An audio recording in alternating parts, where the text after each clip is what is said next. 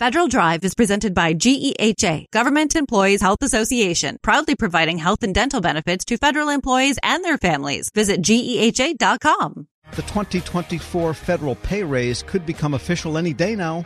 President Biden is expected to give feds on the general schedule, anyway, an average 5.2% boost to the paychecks starting in January. But that's not the only change to federal pay coming in 2024. There's also the issue of what nobody can ever quite figure out locality pay. Here to explain more, Federal News Network's Drew Friedman. And so we know about the overall planned increase that's been on the books and on the suggestion box for quite a while now, Drew. But the locality pay map changing again. I guess it changes every year. What's the latest going on there? Right. There are a couple changes to the locality pay map coming in 2024. This is something where we first saw the recommendations for this back in December of last year, but now it's become official with some finalized regulations from the Office of Personnel Management. This means starting in January, about 33,000 federal employees in, across the country are going to be seeing higher pay raises than they would have otherwise. So while there's a 5.2% average pay raise starting in January for federal employees, that is an average. So everyone gets a little bit more or less depending on their locality pay area. So the new locality pay areas established will give feds working in these particular areas a little bit bigger pay raise. And those four localities are Fresno, Madera, Hanford, California, Reno and Fernley in Nevada, Rochester, Batavia, and Seneca Falls in New York, and then Spokane and Coeur d'Alene in Washington and Idaho. All right. And of course, question is why those places? They don't strike you as high cost areas necessarily, maybe anywhere in California, but Coeur d'Alene, Idaho, maybe there's been a run on the potato crops or something, I don't know, driving the prices up. And we got a message, which I think you answered from a reader wondering well, you know, why not Boise?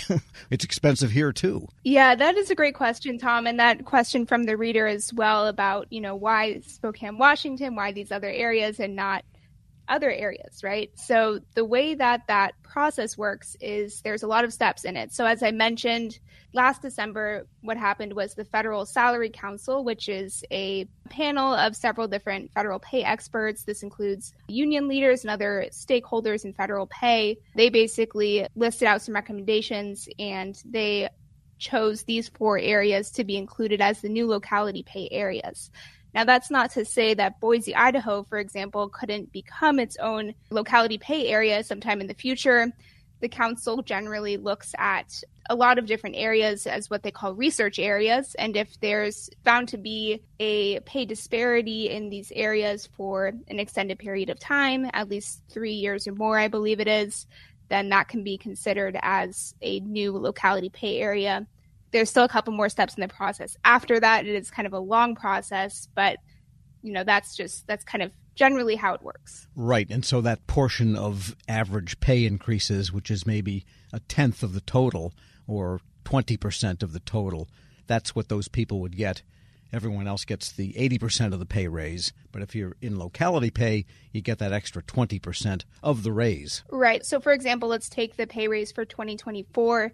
It's going to be an average of 5.2%. The way that's broken down is you have a 4.7% base pay raise. This is something that every federal employee or most federal employees on the general schedule will see added to their paycheck in 2024. Then, depending on what locality you're in, you get a, an average of a 0.5% locality pay adjustment. So this means, you know, for example, some higher cost of living areas, Seattle, Washington D.C., New York City, etc. These ones will get probably a little bit more than, than a five, a 0.5% adjustment.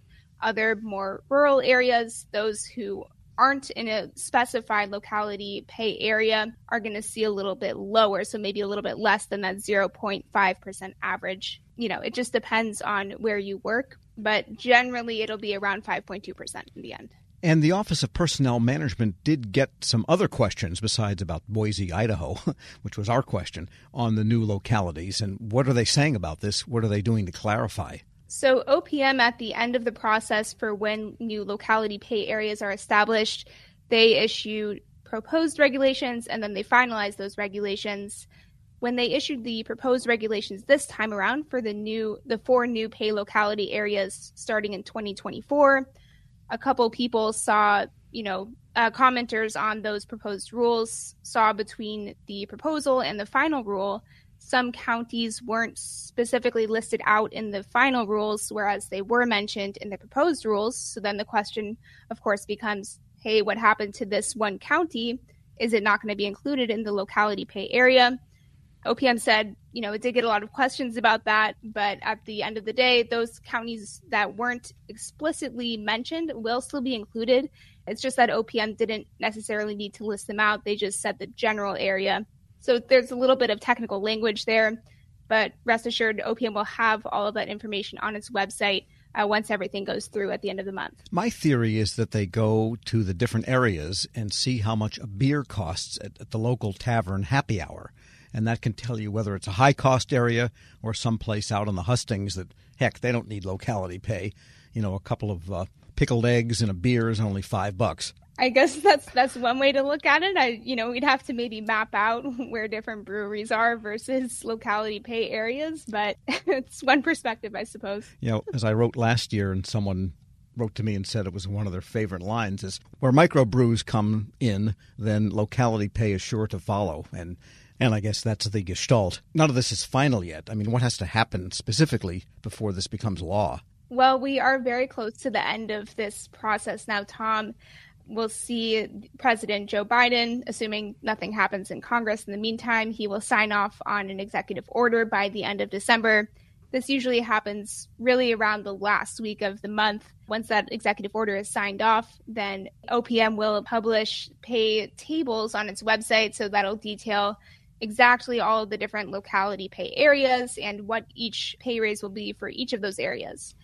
Then the pay adjustments will take effect in the first full pay period of 2024 in January. And by the way, this question also comes up every year, and I know you know the answer. Your locality pay depends on where your federal offices that you report to, or report into, or where you live. It is based on where you work. Right. So the question then becomes if your office is in Boise and you decide to telework from New York City, you're not going to get locality pay because Boise doesn't have it. That is a great question. Uh, it's something that definitely a lot of members of Congress are questioning about uh, how that all works with telework. Um, but generally, as things stand right now, it's based on your uh, home base like work location. Right. So if there's anyone in New York City or Washington D.C. listening and hearing us who teleworks to Boise, give us a holler because I'd like to know what your life is like. But in the meantime, I, I don't think there's too many people that are doing that particular city pair. I wonder if that's even a GSA flight city pair, New York City to Boise. I'm sure you can get from LaGuardia to Boise nonstop. All right, anything else people need to know, Drew? I think that about covers it, Tom. Just look out for President Joe Biden to sign off on that by the end of the month, and then we'll see those new paychecks starting in January. And you'll report on it before the ink is dry. Federal News Network's Drew Friedman. Thanks so much. Thanks, Tom. And check out her stories at federalnewsnetwork.com. Leadership today, especially within the federal workforce, is being tested more than ever before. As the Cybersecurity and Infrastructure Security Agency's Chief People Officer, Elizabeth Kolmstetter sees a focus on people as absolutely crucial to her leadership style. Kolmstetter joined Shane Canfield, WEPA CEO, to reflect on her years of experience leading in the federal human capital space. Hello, and welcome to the Lessons in Leadership podcast. I'm your host, Shane Canfield, CEO of WEPA. Today I'm joined by Dr. Elizabeth Kolmstetter, Chief People Officer at the Cybersecurity and Infrastructure Security Agency. Elizabeth, welcome. Thank you. Great to be here. Uh, in your current position at CISA, one of your responsibilities is ensuring a people first culture. Explain what that is and, and what's the role of leadership in creating and shaping that culture? Yes, at CISA, really paramount to our culture is a people first driven aspect so that we are really looking at how do we accomplish our mission through our people. And in order to do that, we really value our people. We want them to feel empowered and supported and uh, respected and also that their managers care about them. So well-being is important. Psychological safety in the workplace is important so that all voices and ideas are heard. So I like to call it our North Star. Having a people first culture really starts with the people in order to get our incredibly difficult mission accomplished.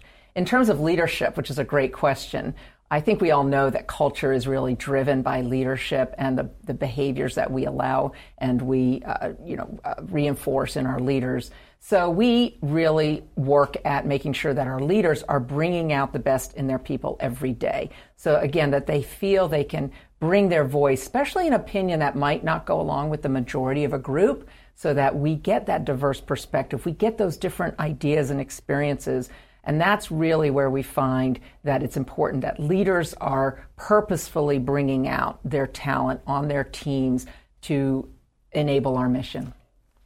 excellent. We're, we're going through a, a, culture project at our work. Now. Oh, great. Yeah, it's, um, it's been six months in the making, and it's going really well, but it is work. Yes. And it requires from the top down. So I'm, I'm also involved in that. I hear you. Great.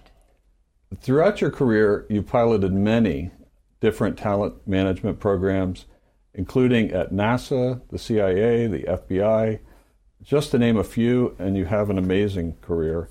What have you learned or how have you might have changed along the way in creating and leading those programs? Yes, and I, I, I am so honored to have had a career in public service across multiple federal agencies, always in the realm of human resources and workforce performance and I think because I study organizations and people in them, I've come to realize, particularly in the federal government, that many of our programs are really grounded in the industrial era thinking.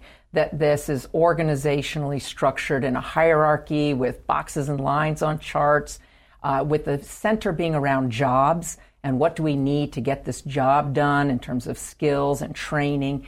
And what I found is that we're really not in the industrial era anymore where we would promote the smartest people who knew that work and they would then tell the people on their team how to do things and oversee that work.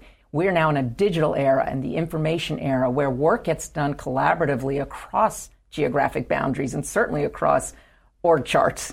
So uh, we like to call it networks um, or hierarchies, and we really need to, again, unleash people so they can find those other people who are working on similar problems or have the right ideas. And so I really like to think of our work now in the talent programs being human centered. It's more about the user and the experience than about the rules and regulations. So, although we have to have rules and regulations, certainly in human resources, is that person experiencing what they need and getting what they need for their role at that time? So, not so much on the job, but on the person. So, for example, we're recruiting.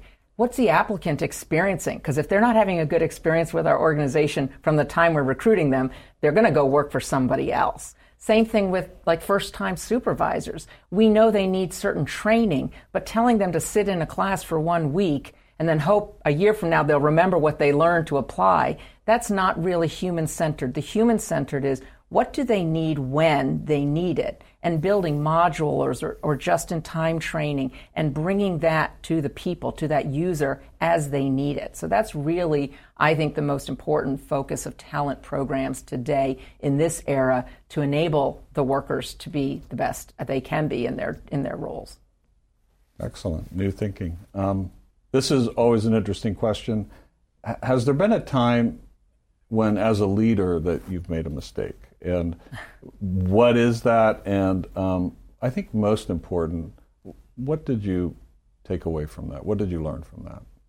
Well, I kind of chuckle because I think as leaders, we have to learn to recognize our mistakes, admit our mistakes, and that they are opportunities to learn. And so uh, I've had to do my own self reflection on, on making mistakes and when things don't turn out the way that I expected them to. Um, makes me think of a time when I was at the Transportation Security Administration and I was a supervisor.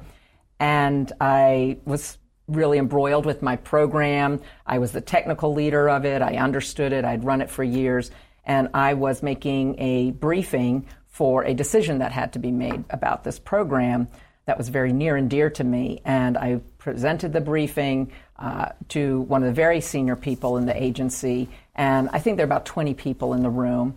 And I had gone through the briefing, answered all the questions, and that leader then said, okay, I'm going to go around the room and get everybody's opinion, and then everybody gets to vote, which kind of set me aback because there were people in that room that didn't have any technical knowledge about my program. She even turned to the executive assistant there, taking notes on the meeting, and said, Go ahead and I want to hear from you. And I realized in hindsight, I had stopped listening. I had been in transmitting all of my knowledge and what I saw to be the right way, and I was not listening to different perspectives in the room because I didn't think that I didn't value that they were bringing any kind of input to this particular decision.